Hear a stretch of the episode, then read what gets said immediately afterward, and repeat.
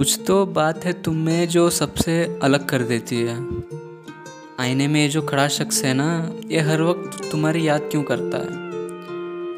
मेरे कुछ कहने से पहले तुम बातों को कैसे समझ लेती हो? बहुत दिनों से तुम्हें मिला नहीं, घर में नोट्स का बहाना बनाकर मुझसे मिलो ना।